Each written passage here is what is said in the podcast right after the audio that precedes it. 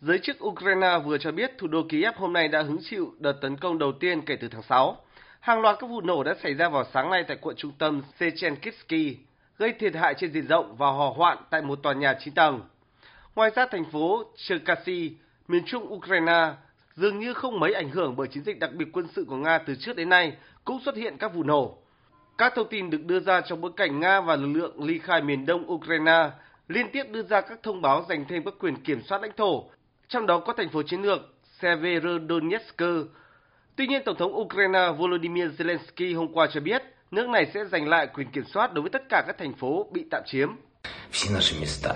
Tất cả các thành phố của chúng tôi, Severodonetsk, Donetsk, Luhansk, chúng tôi sẽ lấy lại tất cả.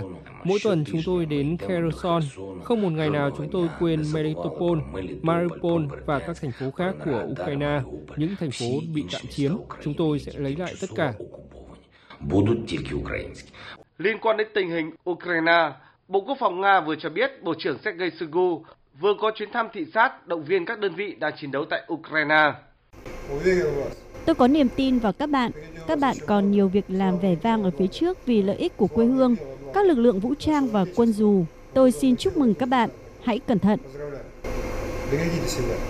Các thông tin liên quan đến tình hình chiến sự Ukraine đang dồn dập trên các trang báo lớn giữa lúc lãnh đạo nhóm 7 nền công nghiệp phát triển hàng đầu thế giới G7 bắt đầu nhóm họp tại Đức, trong đó có việc tìm cách gây thêm áp lực và trừng phạt lên Nga.